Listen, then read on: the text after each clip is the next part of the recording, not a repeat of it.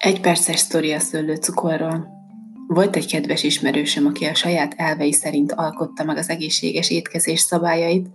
Egyszer például kitalálta, hogy vesz egy zsák szőlőcukrot, és ő most már csak azzal édesíti az ételeit. Soha nem tudtam róla meggyőzni, hogy az egekbe emeli a vércukor szintjét, ha ezzel készíti az ételeket.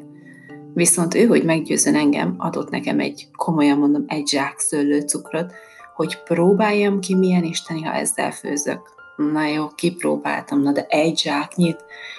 Hát olyan gyümölcslevest az életben nem ettem. Olyan isteni süteményeket soha nem készítettem, mint szőlőcukorral. Lássuk be, ebbe igaza volt.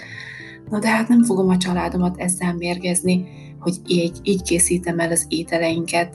Szóval sokáig kitartott az egy zsák szőlőcukor, mert ha vendégek jöttek hozzánk, akkor valóban ezzel édesítettem az ételeket, és el voltak ájulva a szakás.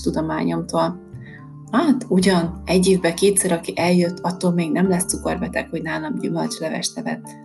Hát ennyi a sztori. La, la, la, la, la, la, la, la.